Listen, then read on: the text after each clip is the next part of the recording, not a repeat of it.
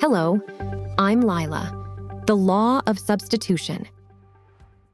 Imagine your mind is like a movie theater and you're the director. At any moment, there's only one movie playing on the big screen. Now, the law of substitution is a cool trick you can use to control what's showing. Basically, this law says that you can't think of two things at the same time. So, if a negative or scary movie starts playing in your mind, you have the power to switch it out for a happier or calmer one. Let's say you're nervous about speaking in front of your team. Instead of replaying scenes of people pushing back, you can switch that movie with one where you're confidently sharing your ideas and your team is listening intently.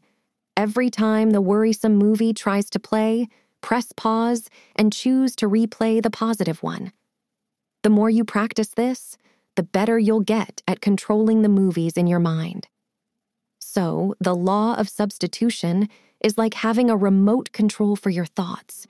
Don't like what's playing? Change the channel to something better. Ask Lila more about this topic at mentalnotes.ai.